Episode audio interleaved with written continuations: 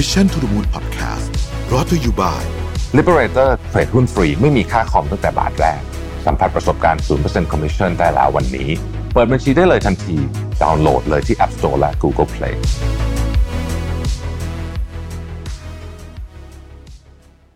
สวัสดีครับ ยินดีต้อนรับเข้าสู่ Mission to the Moon Podcast นะครับ คุณอยู่กับรวิทยานุสาหะครับ เคยเจอไหมครับ คนที่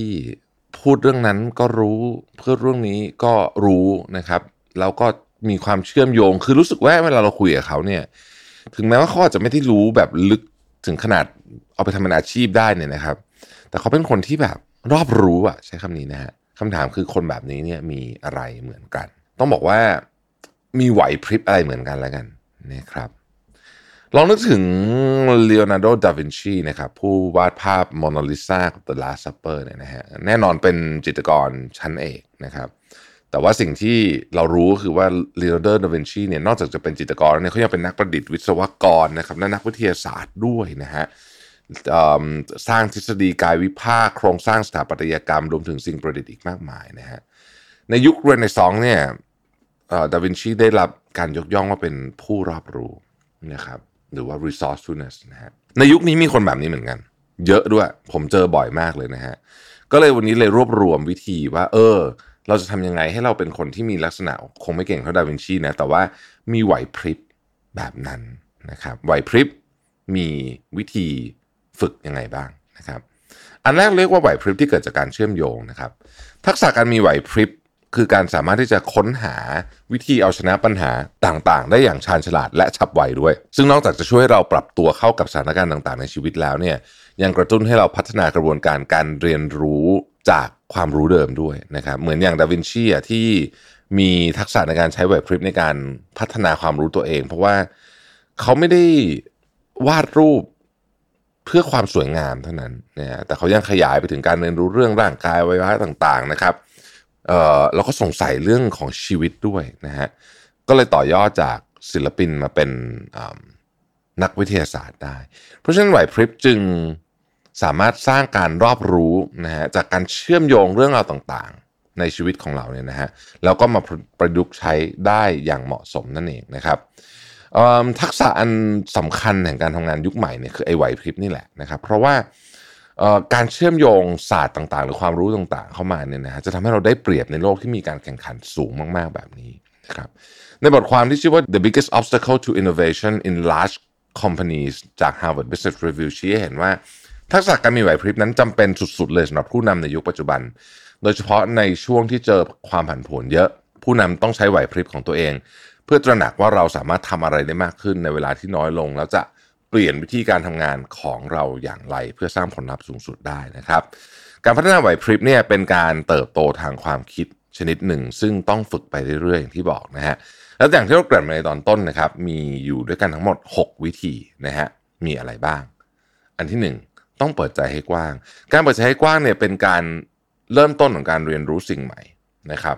เพราะว่าโลกเนี่ยมันเปลี่ยนเร็วมาก ในความเป็นจริงแล้วมันเปลี่ยนเร็วกว่าความรู้ของเราเยอะมากนะครับ เพราะฉะนั้นวิธีการที่จะกระโดดเข้าไปแล้ว ยังไม่ล้าสมัยเนี่ยก็คือการคิดถึงภาพรวมที่เปลี่ยนไป คิดถึงความเป็นไปได้ที่จะเกิดขึ้นนะครับ ก็จะพาเราไปสู่เส้นทางใหม่ ๆ ได้นะฮะข้อที่สองครับ ต้องมีความมั่นใจในการเชื่อมโยงเรื่องต่างๆของเรา เพราะว่าเวลาเราจะเอา A กับ B กับ C มาบวกกันเนี่ย เราต้องมั่นใจว่าไอ้สามอย่างเนี้ยเราสามารถเชื่อมโยงมันได้ มันไม่ต้องถูกร้อยเปอร์เซ็นต์นะแล้วมันจะไม่ถูกด้วยนะครับ แต่มันต้องถูกเอามาทดลอง หรือย้ำอย่างน้อยที่สุดเป็นโมเดลในนำในการนำมาแก้ปัญหาที่อยู่ข้างหน้าเราได้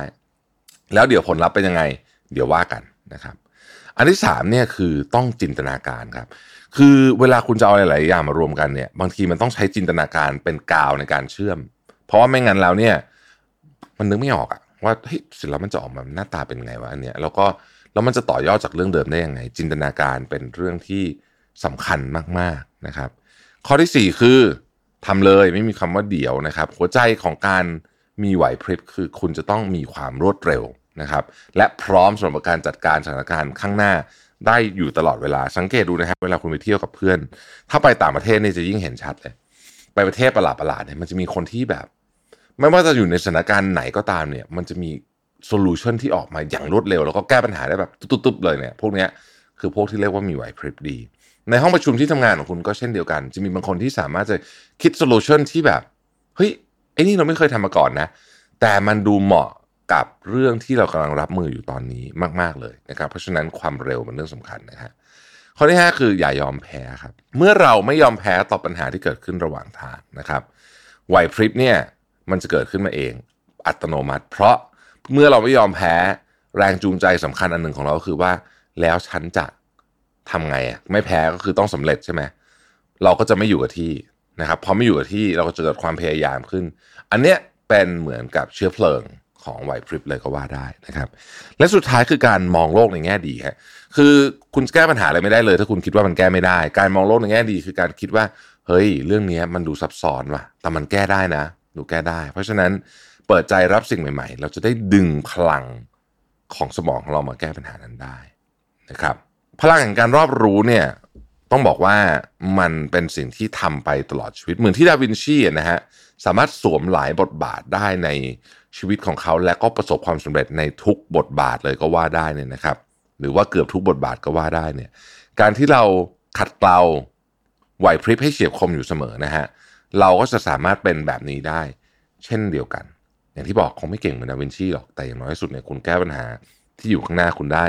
อย่างชาญฉลาดมากขึ้นนะครับ ขอบคุณที่ติดตาม Mission to the Moon นะครับ สวัสดีครับ Mission to the Moon Podcast Presented by Liberator เทรดหุ้นฟรีไม่มีค่าคอมตั้งแต่บาทแรก สัมผัสประสบการณ์ 0% Commission ได้แล้ววันนี้ เปิดบัญชีได้เลยทันที ดาวน์โหลดเลยที่ App Store และ Google Play